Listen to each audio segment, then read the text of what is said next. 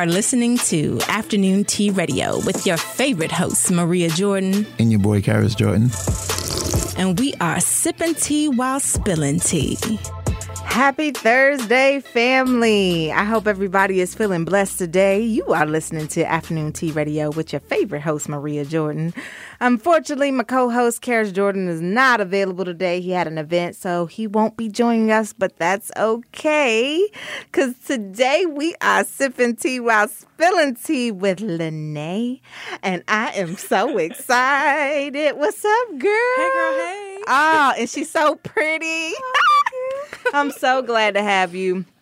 Um, I mean, and congratulations on your Essence Yeah. uh, placement. That is dope. Yeah, yeah. How was that? It was honestly a dream. Um, I can remember.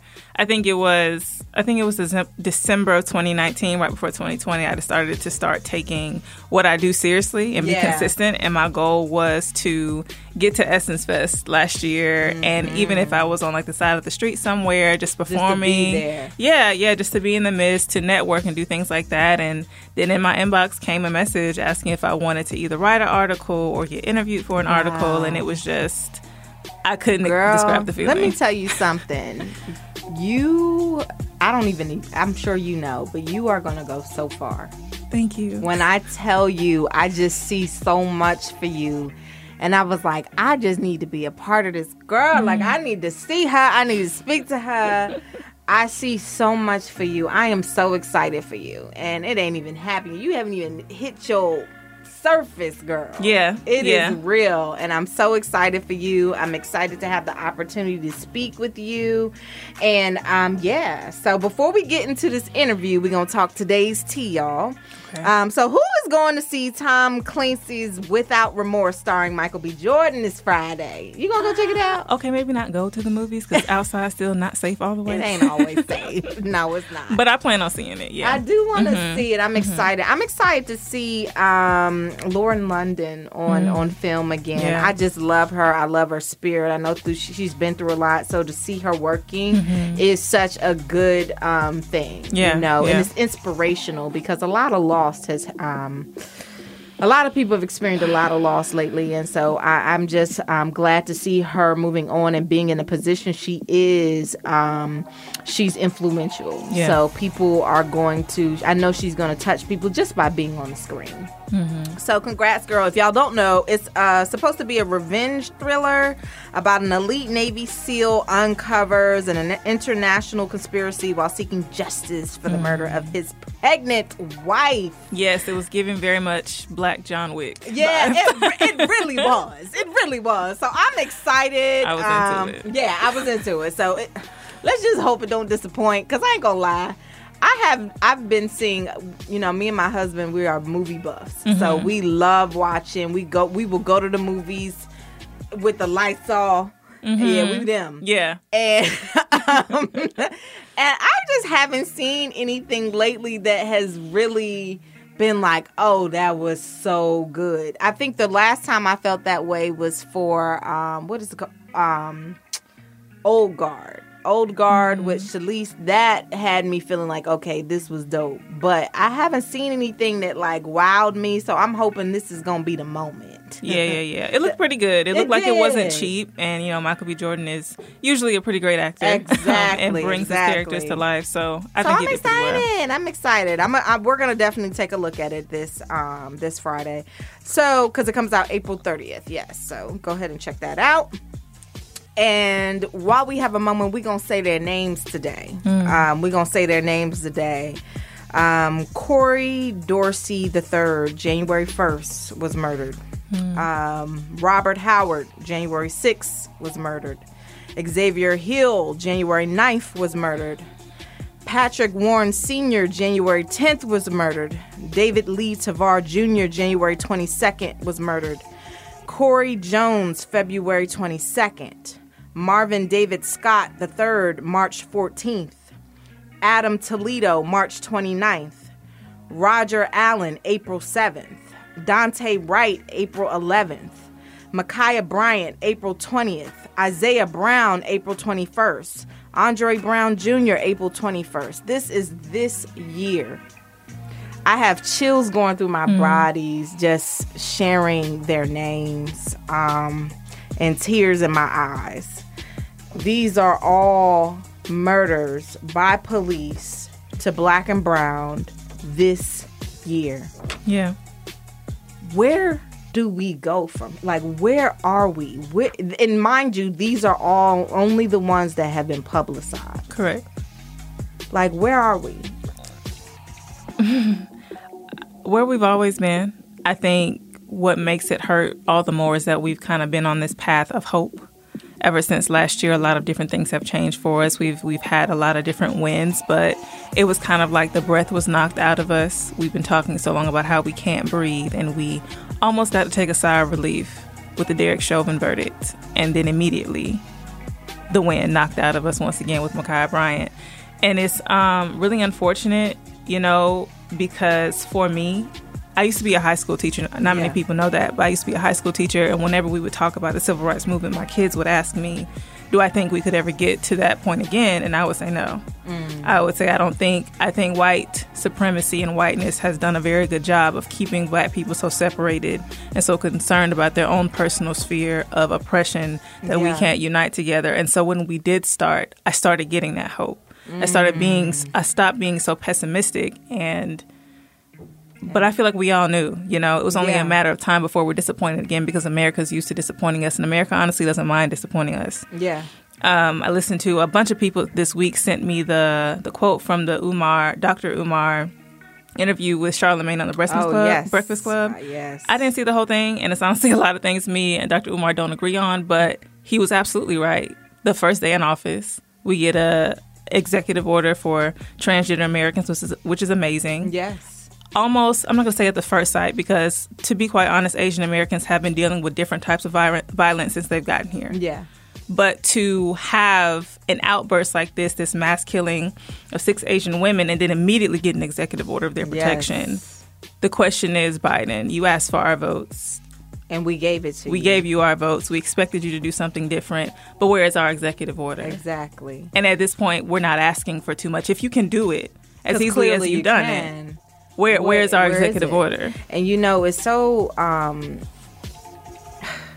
you know, it's kind of like you're you're teaching your kids and we're teaching our youth like of hope and of um, change and that we're we're we're we're headed in the right directions and then it's like you take five steps forward and then it's 10 steps back Yeah. you know and it's like where and, and, and it's it's a valid question it's not in our heads it's not in our imagination it's not over exaggerating It is here it is in everyone's face and it is still not being addressed the way it should talking about it is not enough it's not enough. Laws have to change.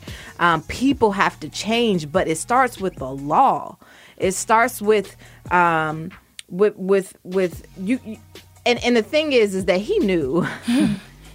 he knew at the end of the day that he was uh, like we couldn't go back where we were Yeah. with with Trump. So he knew that okay, this is I need to go full fledged into getting this black vote, and Yeah. he did. And I, you know, I'm not saying you know white people can be so ignorant to things, you know, and I'm dealing I've dealt with situations, I'm not going to pull it all up, but where sometimes they don't even know their ignorance. Like Yeah. they're aware that it exists, but they don't they're not aware of how it exists in them. Mm-hmm. And it's like it's time to really reflect and how how much talking needs to be done. Yeah, yeah. I'm tired of talking.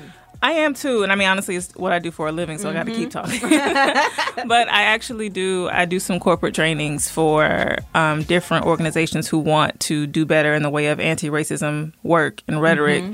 And I talk to them a lot about how, yeah, there are these big overarching themes that we have to tackle that are perpetuating institutional racism and hurting communities in real ways. But Yeah. it starts with conversations at home. It mm-hmm. starts with conversations at the dinner table. And so we go through exercises and we go through identifying things that people in their specific circle need to hear because when you think about it the people who are in the who are on the senate floor arguing those are people who have families at home that could hold them accountable Oh, yeah. but the issue is is that they are in circles of other people who are like-minded who are just like them or at the very least are not brave enough to say Say something anything. and so, like, honestly, what I say to them all the time if you see something, say something. You know, the airport Mm-hmm. thing, if you see something, say something. Like, say something if you see something. Like, don't Yeah. just don't just go report it to someone else later about, oh, they really made me feel this way, and I can't believe she said that. No, Karen, tell Jill how she made you feel right then. Right? Yeah. immediately. And this is not something, you know, white people got to get on board with this. Mm-hmm. Like, this is not something that clearly can be done just with black people and our thoughts and our experiences. White people have to get on board with this. You have to have these conversations within your home, Mm-hmm. you have to have these conversations within your work. You have to be able to address it. You have to get uncomfortable. Yeah. That's the bottom line. And the thing is, once you get over that hump of it being uncomfortable, you realize the only comfort that people are protecting in that space are white folks' comfort. Mm-hmm. It's it's literally allowing black folks, people of color, queer, all kinds of folks to be uncomfortable, to undergo distress from microaggressions, whatever what have you, just so the white people in the Can room don't feel like you are crossing a line because the line that you're crossing is one that would disrupt the life that they live. Yes. Yes. And it's like, when are you going to get it? Do you think that there will be that type of change in those conversations, in those homes? Like, is it is is it going to happen? I do think so. I think it is happening. It's just one of those slow but steady wins the race types of thing. And it's unfortunate that black people have to bear the weight of all of that, mm-hmm. continue to trudge and continue to move slowly when honestly like we should be we should be able to kick back our feet and let everybody else do the work. And I think that's what a lot of white Americans are coming to realize is that not only have you profited off of black people's labor, you've required black people to do an additional type of labor in their everyday life to carry their blackness. Yes. Ooh. Yeah. Yeah. Girl. I told y'all it's going to be deep in here. Um so let's get to you a little bit. So Okay. you um where where are you from? Where where how was your childhood? So I have military parents. I mm-hmm. was born in Virginia, stayed there for a while, moved around the South, but I settled here in Georgia, um, in a small city in Covington. I don't know if mm. anyone knows what that is. We do, we do. I do. yeah, yeah, yeah, yeah. And I've been there ever since. Oh, nice. Mm-hmm. And do you have siblings? Or? I do. I Oh. do. I have two younger brothers. One just turned 18 and he's graduating. He's going to Georgia Southern. I'm so proud of him. Um, then my youngest brother is 14 and I have two older brothers. Wow. Yeah, yeah. The only girl. The only girl. How has that? Well, how was that? How was that dynamic? Oh man, um, it was clear that I was the only girl. You know, whatever. I'm not gonna say whatever I wanted because I had what I needed, but it was very much no. You'll be all right. You can figure it out. Um, kind of your quintessential like the girls get it the hardest in terms of learning how to take care of themselves. Like even when it came to dating, wasn't really allowed to date Yes. until my like senior year in high school really when my parents were accepting of it and didn't mind meeting people but it was very much you're not driving to no boy's house. He's either going to pick you up or you're not going to see him. And just really really settling um, in the gender roles but also making sure that i could take care of myself and Yeah. i didn't need to count on anyone. And then i go home and my brothers are just like i go i take out my younger brothers and i'm like yeah you need me to pay for this? Oh no i got money in my bank account. From what? You ain't got no job and it's just, I mean, you know, just the mix know, of being the the, only girl and the mix, yeah, of being my mom's oldest. So, yeah. Wow. That's funny. And so, would you say that it influenced a lot of who you are today, as far as being strong and outspoken, being comfortable with who you are? Um, do you think that being in a house majority, just you and your mom, majority voice, do you think that played a, a role in that, or? I think honestly, I had to, I had to come out of who I was at home. Um, because I was the only girl. I was very protected and very sheltered from doing and experiencing a lot of things, and a lot of things that I had experienced as a child um, informed me being this person who was not sure of who I was, and so it took a lot of me doing like me doing the things black people do, don't got the instructions, but figure out how to make it work. But like Yes. the sort of inner child therapy to become comfortable with who this person was. And once I did that, here we are. yeah. So, what made you go into? Because you went to. Did you go to Clark? I went to Spelman. Spelman. Awesome. And um, did you know you wanted to be a teacher? Like, what was Absolutely your dream? Absolutely not. Absolutely not. I, the thing is, the thing is, I did. I wasn't. I wasn't ever sure. I just knew that what I wanted to do was never what I was supposed to be doing. So, um, school is something I was always good at. So I excelled when I was at Spelman. I was in the honor society for psychology. But when it came down to my senior year, and they were writing le- letters of letters of recommendation. Um, they were like, "Yeah, girl. So, are you going to apply to this clinical psych program? Are you going to be a therapist? You're you going to do neur- neuroscience? Any of that?" I was like, "None of that's for me. No thanks. um, I don't quite know, so I'm just going to take a year." Yeah. And um, I had done a minor in Black Studies. There was not a Black Studies minor, but I created my minor courses. Um, kind of just I pulled them myself to make my to make my experience be a concentration in Black Studies. Granted, all your classes at Spelman have something to do with blackness, Yeah. and you could look at um, Yeah. it through a lens like that. But I created that concentration for myself, and then I was like, "Girl, that makes the most sense. It's what you've always been interested in." So I went on to get my master's in African American Studies, and they were like, "All right, girl, next step, PhD." I was like, "I'm not doing that. I'm you good. guys, you guys can't have any more of my money. Grad school is crazy. You all are nuts." Um, and then I came home and was just like, well, what can I do with African American studies? I want to get this degree now. I got to use it. So I was just thinking of after school programs. That's always what I've wanted to do is share the knowledge with my community and help build up kids with a much more informed worldview. oh yeah. And I went to my old high school and they were like, yeah, this is cute, but would you like an actual job? Because we can give you one. and I was like, well, I need one. So What's up? let's do it. And it turned out to be a great experience for me. I taught high school. Um, I looked as young as the other kids, so that was always fun. But teaching high school students will let you know if you are actually fun, if you're actually lit, or if you're actually whack.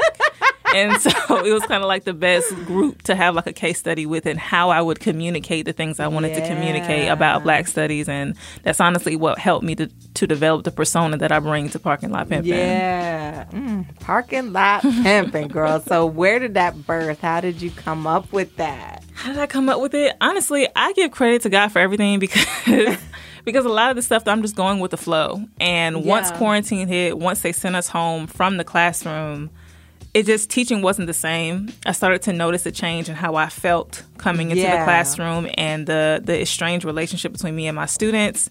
And I was like, you know, the world is hungry for more of this information. The world is hurting. The world has woken up and discovered racism, even though we've known mm-hmm. it's been here. So I said, how can I go to a YouTube or to an Instagram to share this in an interactive way?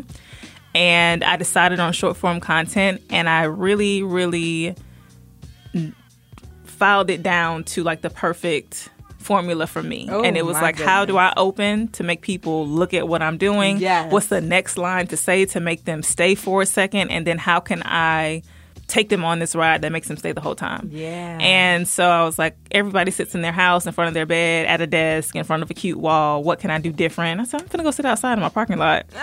and, ah. and then I was like, well, what am I going to say? What is this going to be called? And I was like, well, people pimp in parking lots. So that's what I'm about to do. Parking lot pimping. yeah. Oh, I love it. So I read your article. Um, God bless you. Thank you. Was it a um, complete surprise when people thought of it not only as content but an activism but comedy? Yes, I.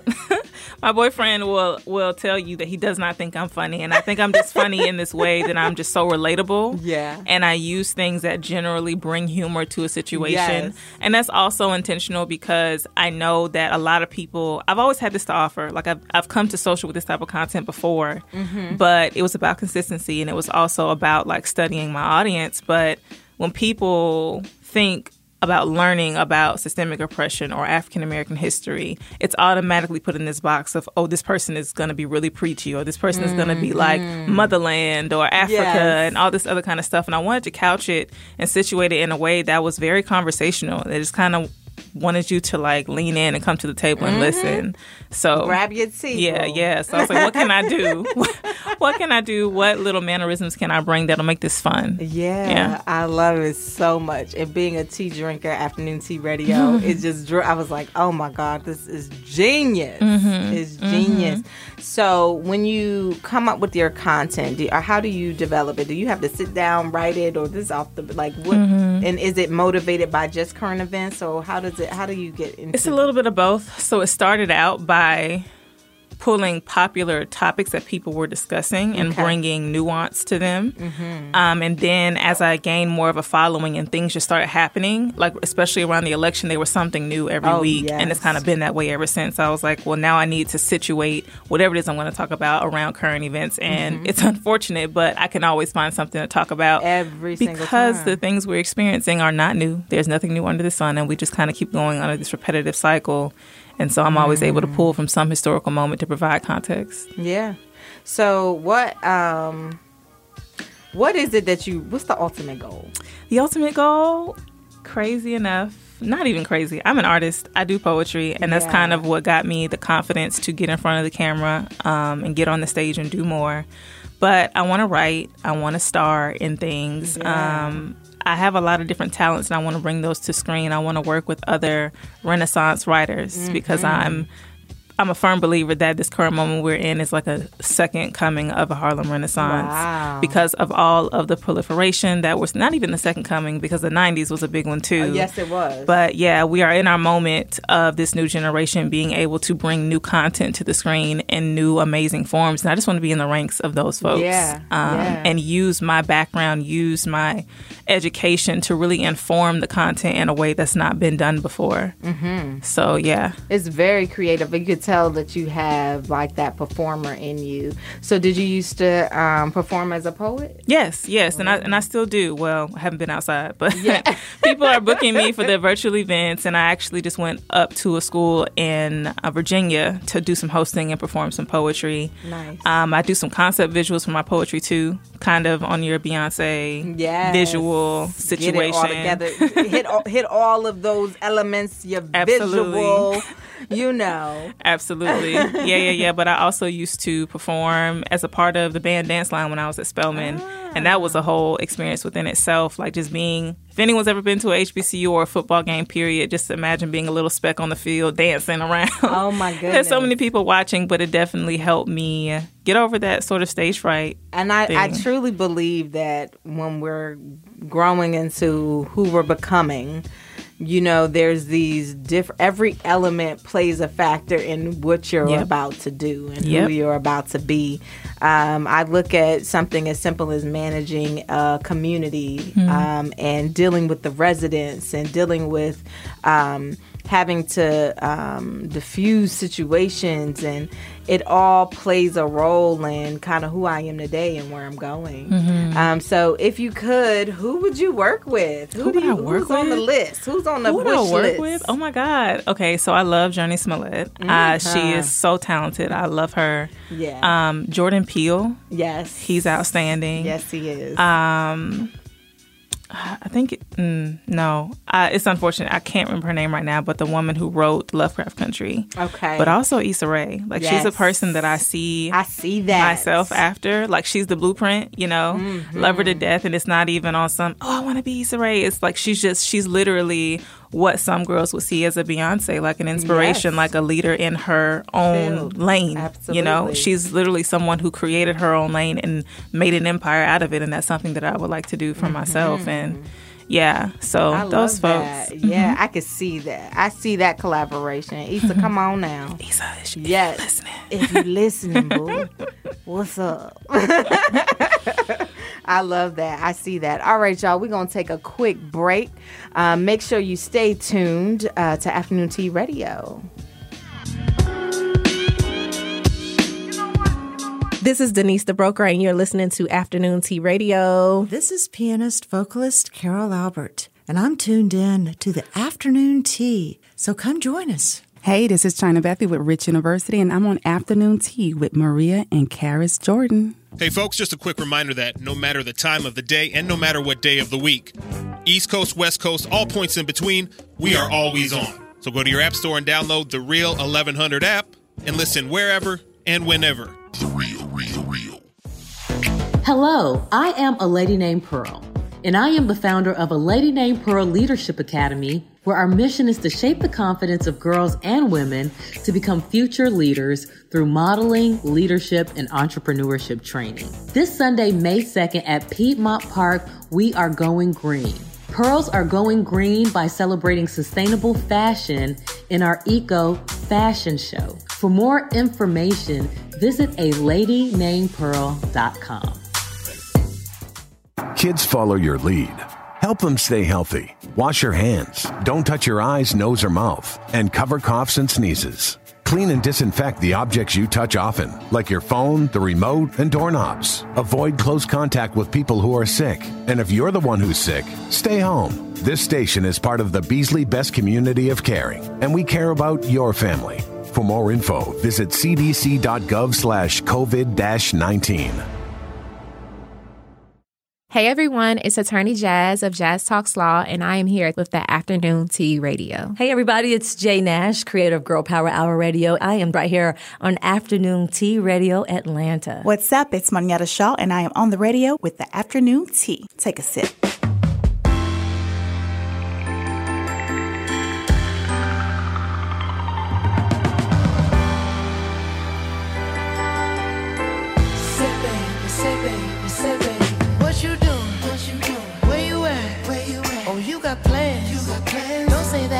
I'm sipping wine sip, sip. in a robe. Trip, trip. I look too good, look too good to be alone.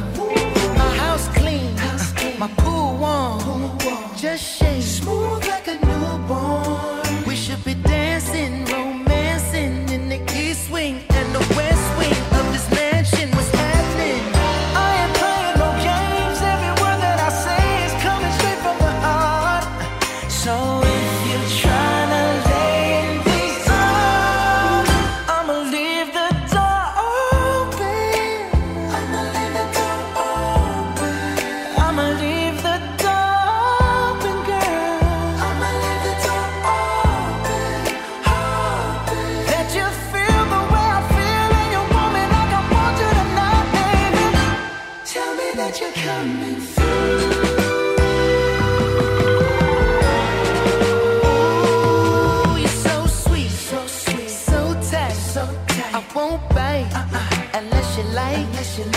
If you smoke, what you smoke? I got the haze.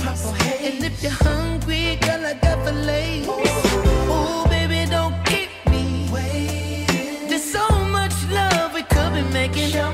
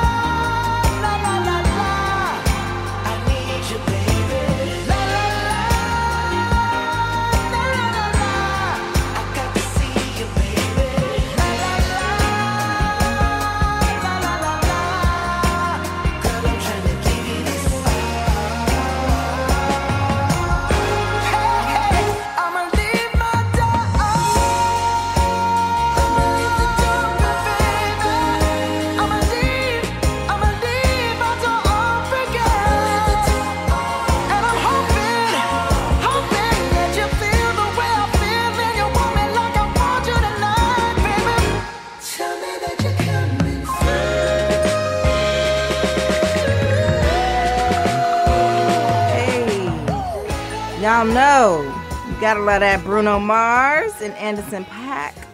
leave the door open. So I'm excited. I am sipping tea while spilling tea with Lene Vinay. Vinny. Vinny. Mhm. Vinny. Lene Vinny. I love that. You got Thank a you. perfect name. It just goes. She's a star all around. I mean, dang. Um, she's been awesome. So let me ask you, what has been your biggest challenge being an outspoken black woman in your field, in your realm? People wanted me to be quiet.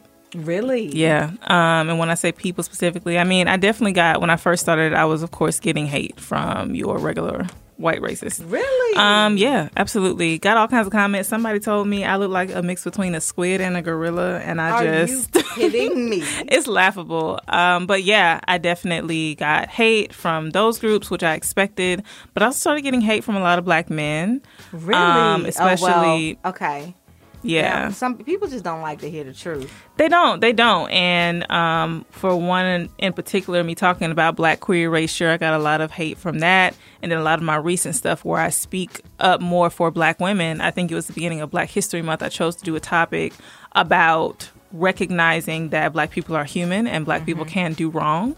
And during Black History Month, my perspective was that we'd be doing a disservice to black women and black women who have laid down their lives and livelihood for us if we were to just only praise black men who are at the forefront of these narratives, especially when many of them had a history or a track record of wrongdoing towards black women. Yes. And so, you know, nobody wants to hear those things. They don't, girl. Mm-mm. Ooh, I was listening like, oh my gosh, she is out here telling truth out here, and people can't handle the truth. Yeah, yeah. They cannot handle the truth. So what? How did how does that make you feel knowing you know is it something where it's like it is what it is good luck or does it really get to you You know, there are times it has gotten to me only because I came from being a regular person who used the internet and I would always be mm-hmm. that person to say, Girl, why are you arguing with this person in the comments? But people don't realize how personal it can get or how outlandish some people sound. And their responses are misre- misrepresenting the things that you say or misrepresenting what you stand for. And so, really, only in those instances where I'm like, I have to pull myself back from getting into a comments argument because Yes. it's really not that deep. Have I had challenges with really separating my physical life with my social media life? Um, but beyond that, I recognize that one of my one of my friends on social said that black men are the white people of black people. Mm. And that is what it is. And so there's going to be a lot of them that don't want to hear anything that has to be said about black people who have intersecting ide- identities who experience other types of oppression because their focus is on their own, you know, and not that ours isn't because that's what everybody's expected to do stand hand in hand with black men and fight for their liberation. But, you know, we deserve to be liberated too. So it's something that I've just had to accept that's going to be a part of what I do. Hmm. That's that's that's deep. And when you get the um opposition, Mhm. how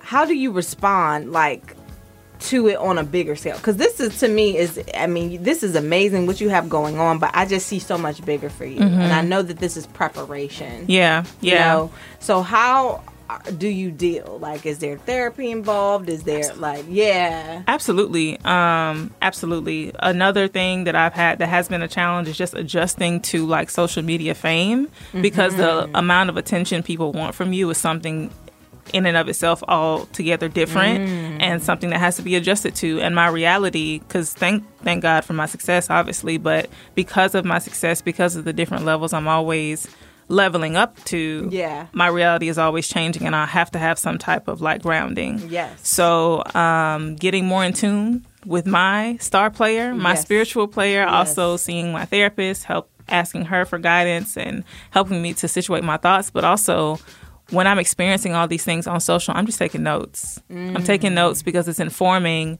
it's showing me that there are more needs. There there's a desire for more information, one, and that there are hmm. more conversations to be had. And people keep asking me, "Hey, girl, you got a podcast?" No, I don't, not yet. Come but I have I have begun to start facilitating larger conversations in my parking lot. Yes. And so there's going to be like a limited series of me having conversations with all kinds of under underrepresented groups in the black community. I love that. And um, having those tough conversations, literally inviting them to my parking lot, When I got some chairs, when I got some little Nice. tables. I'll pour them some tea, and it'll be in podcast format as well.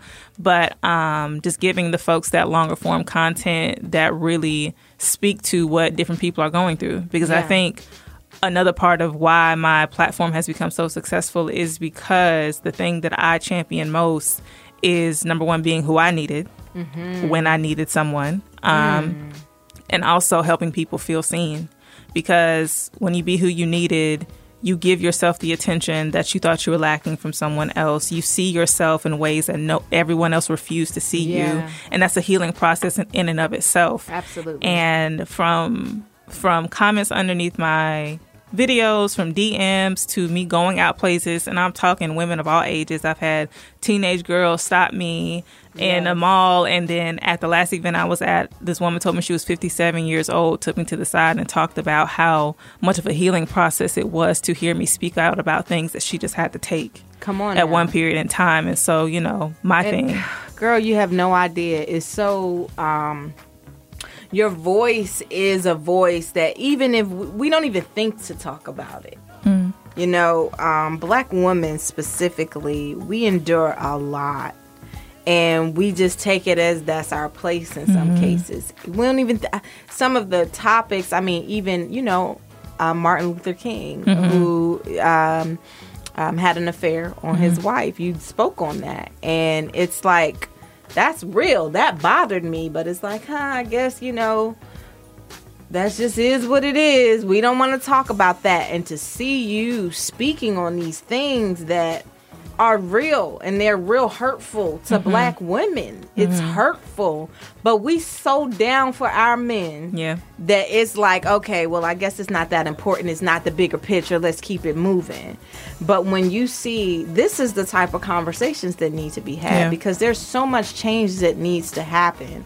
and it's not just a black and white thing Yeah. it's within Absolutely. our community Absolutely. And that know? goes back to something I was speaking on before. Like, literally, whiteness and all of its standards set for black people has done such a good job at distracting us from what the actual problems Mhm. are and pitting us against each other and turning us against one another and making our experiences seem so saturating that we can't see what's happening or what we may be doing to another group of people. Yeah. And so, you know, when I was a teacher, um, I was a social studies teacher, they often gave me like different classes, and I always found a way to tie it back to current issues. Mhm. And in one class, I was teaching at a school, I'm going to say it was hood adjacent, 'cause a lot of the kids, Adjacent. mama and daddies had money. Uh-huh. Um, one of the kids had a Tesla, and I just. oh my word but yeah, so like it was one of those schools, and you can already kind of tell what the young black boys just where their heads were. And so when it came to Mhm. any discussion on queerness, they didn't want to hear it. Oh, nah, that's not for me, or getting very uncomfortable fidgeting in their seats. And I'm not the type of person to force anything down your throat, but it's something literally as simple as understand how you feel in this exact same situation when you're the target and the person hurting you is a white person.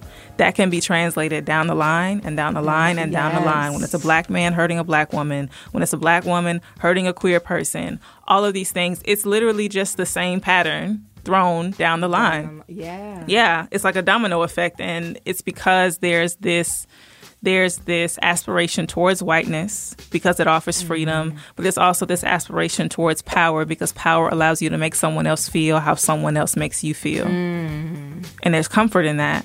There's no liberation in that. Yeah, yeah. So, what do you think needs to happen in the school systems? Because I think not only does it hand, you know, start in your home, it's also what our kids are being taught. Mhm. Um, what do you think needs to happen there? Some of the things kids are taught in school, I feel, is completely useless. Uh-huh. Especially in terms of social studies. It's cool to know history, but honestly, I think things like if you want to know about the Civil War, if you want to know about the Revolutionary Yeah. War, you can take an elective for that. Yes. because what does that do to prepare you for the real world? Exactly. And if we're going to use school, formal education to to produce better generations, we need to start racial awareness Mhm. training. We need to start um, tolerance for the LGBTQ community. Like, and I mean, those two things within a nutshell cultural awareness, period, not just because the world is not just black and white. Black people experience a lot. Yeah. Black and white, black and white corollaries inform a lot of the way the outside world is set up in terms of spaces. Yeah. But it's not just us, but like Yes. cultural awareness and cultural competence training also should be required courses. Yeah. Because if it's not, what are what are kids in there doing? Literally, and I, I don't know if you can attest to this, but attest to this, but I know a lot of people my age are just like, well, what am I doing with the with the math three that I learned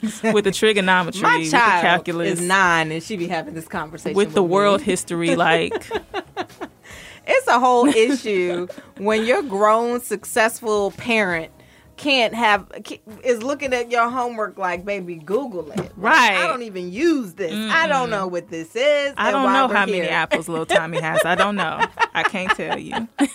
exactly. And so there is change needed there. Where else do you think is okay in the homes, in the schools? Where else do you think change is needed for the ultimate goal? In the workplace and in our political spaces as Mhm. well. I mean, it's, it's something that has to be interjected in every area and people can get tired of it. People can say, "Oh, we've we've been beating this race thing like a dead horse." Evidently not. All the names that you just named. Exactly. Evidently not because it's still an issue. Exactly. We still can't get a lynching bill passed and there's been Mhm. over 200 over the whole time we've been here, the whole time we've been able to say something Yeah. out loud about why we shouldn't be violated. Like, so it has to be incorporated in all different kinds of ways. But like I said, if, if it can especially start in younger grades, because th- that's the time kids are most um, susceptible to learning. Yeah. They're sponges and they go home and share things. Especially, and I think about it like this: there's a lot of ESOL students, um, Mhm. Spanish speaking students, or even students for whoever English is a second Yeah. language. They're the only English speakers in their house, but they come home And and, teach, teach. their parents. Oh, yeah. So if we can entrust babies, not even that we entrust them, but if babies have the capability to go home and pull their parents out of something else and teach them something new, what do you think they could do? Mm. With racial sensitivity training, because babies are at their purest, they don't see what we see unless they're taught that. You know, they don't, they don't, they don't see powerful. differences. They don't see difference to be a negative thing. They don't see difference to make you lesser than or anything unless they're taught that. Absolutely. So um, that's where a lot of it stems from. That's where a lot of it begins. But at this moment where we're at, it has to be tackled from all angles because we can't. Black people today in 2021 aren't waiting for the kids in kindergarten right now to get Yeah. older for things to get better. Yeah. We're not. Absolutely not. So, what do you think? I know your goal is um, you're already in the entertainment industry, but I know your Mhm. goal is to really um, get in there in other avenues. What do you think the responsibility of the entertainment industry is to um, to the goal? Because I think that a lot of um, what we put out is a contradiction a contradiction to the goal. Mhm. So, what what are your thoughts on that? I think creators have to continue or start telling responsible representative stories. Mhm. And when I say responsible, I mean there's a lot of different ways you can portray blackness. Yeah. But we don't always need to see trauma because that desensitizes us. And if it Mhm. desensitizes if it desensitizes us, who else does it desensitize? Yeah, right, right. Also, what images are we perpetuating? Mm-hmm. How are we telling stories surrounding different types of people? Yeah. Because there's nothing wrong with showing truth, but also providing enough context so that people don't see thugs as thugs because thugs comes with a connotation of negativity. Mhm. But a person who might be considered a thug has so many things going on in their surroundings, so many so things many that elements that inform create their development Mhm. that we need to discuss that are a part of the problem. Yeah. So, yeah, providing that context for people to see and to give them language for which to understand what's going on. Mm. Because my response with Adam Toledo is the same response that I had with Ma'Khia Bryant. Why do they uh-huh. have weapons? Yeah. Not that kid had a weapon and they deserve it. Why does that kid need a weapon? And exactly. We don't know why Adam Toledo had that weapon. Apparently, I've seen people say that he had a street rep, whatever. Why did that 13 year old kid, how did he get into a position where he had a street rep? Yeah. If he did. Yeah. Ma'Khia Bryant, she was calling the police for help to protect herself, so she had a knife. Yes. Not this child who looks like an adult has a knife and could hurt somebody because we've seen multiple videos and I posted some myself where police themselves Have- are injured, are And assaulted use a stun gun, which and use a stun for. gun. I've seen a, I've seen one video in particular where a cop pulled out his gun chasing someone who stabbed him, then put it back and pulled out his taser. Yes. So you do have a thought process. It you is. can think and Absolutely. pursue, but you choose not to think when it comes to us because your mind is already made up. Yep. And and the reality is is you know you hear a lot of this um, where they're trained to do this. They're trained to kill. They're not trained to shoot in the leg. Let's be clear. They are trained to kill black and brown. Mhm. Like stop that. You have to stop that because I mean we have the video footage of white people being chased, being ki- about to kill someone, being a danger, and Have killed multiple have killed, people. Yes, And still make it to the station. you know, and and go go get Burger King. Mm-hmm. and we still we see that. So let's stop you. And, and I'm hearing it most from black folk Mm-hmm. that are like, you know, that's my circle. So we're talking, and they're like, well, I don't know. I mean, she did have a knife. He not really trained. Yeah, he is. Mm-mm. He has a decision. It's a decision to make. He does not did not have to shoot that girl, and and we need to see it that way. Right, right. And because if you don't, you need to question why your head in your head. You need to question yourself. You need to look within and figure out why you think that's okay. Right, right. And even if the case is that they're not trained to injure, they're trained to kill, that is an issue. Yeah. That is an issue because criminals do not have to die. They don't have to die. There are plenty of scenarios in which criminals should die. Yeah. There, don't get me started about Come this. on, we got time. but there are so many ins- ins- instances, especially when it has to do with terrorism. If a person has hostages and they come out of a building, sniper on the roof, mm-hmm. they're done. We've seen it. It's been shown in multiple movies. Yes. Like that's the thing that happens. But when these mass shooters come out of grocery Schools. stores, schools, massage par- massage parlors, churches, they just get all right. Let's get you in these handcuffs. Yep. What? Yep. What? And and it's it's insane because what is really terrorism? What is does every does everyone fit? You know, like what is a terrorist? Right, right. It's How someone someone who brings someone who disrupts the peace. You know, someone who who who disrupts things on American soil, Yeah. who causes death, who harms things, and we've we've seen so many acts of domestic terrorism. And it's just not. It's not. They're not even labeled terrorists. They're not. They're not. They're only labeled terrorists when they attack a government building. So you are telling me that property, that cement, has more value than human life Mm-hmm. because American civilians are dying every day at the hands of domestic terrorism, but you only feel enough gusto enough to call these people terrorists when they are sliding down the side of a Capitol building. And the fact that it even got that far is a whole nother conversation. You Try not know, come on, girl, please don't. We on daytime. We on daytime. But I feel you. Mm-hmm. I feel you completely. It is a bunch of BS. Yeah. what it is. And you know, we um we have a, so much work to do, and I feel like you're going in that direction, girl. You're Thank going in the direction of making change. Um, and you mentioned while we were off air, um, going into maybe acting and stuff like that. So is that something we can look forward to? You know, Come I'm spill some hoping. tea, Spill some tea. I'm hoping. You know, I just fortunately I just got representation with a management company that works with multi hyphenate artists. I can't say too much about it because Mhm. it just started, but the meetings were amazing, and so that's things we're looking into. I have.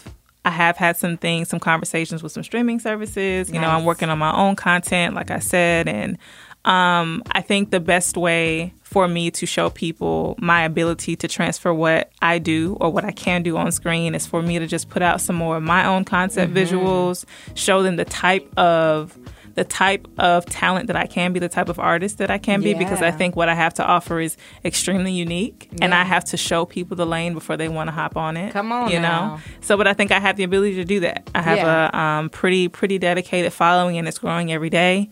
And yeah, I'm just trying to introduce them to my my content little by little because it's it's so unique that you got to kind of have that that dedicated follower Yeah. base to make it a thing, and I'm just grateful for the opportunity to do that. I'm so happy for you. That's exciting. Um, all right. So anything coming up that we can get involved in? I know we got Friday tomorrow, so we got excited Friday about tomorrow. that.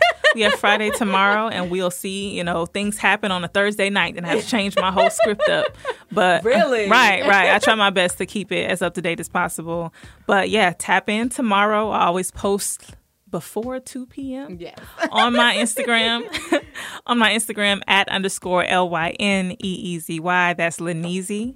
So you can find me there every Friday. Follow because merch is coming. My one year Yes. anniversary for Parking Lot Pimping is coming as well. I'll be having an event in Atlanta Oh, I'm for a meet and greet type situation. Mm, we want to cover this. Yes. Okay, okay. Definitely going to have a meet and greet situation there. And also, like I said, I'm having a limited series show slash podcast that will be uh, launching in May. I love it. So make I'm sure you so follow excited.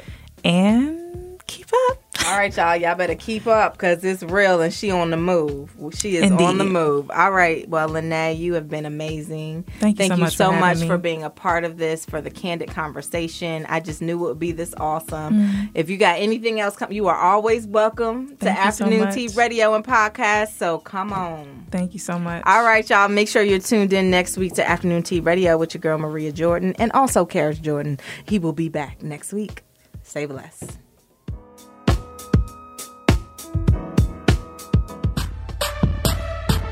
Thank you for listening to Afternoon Tea Radio with your boy Karis Jordan.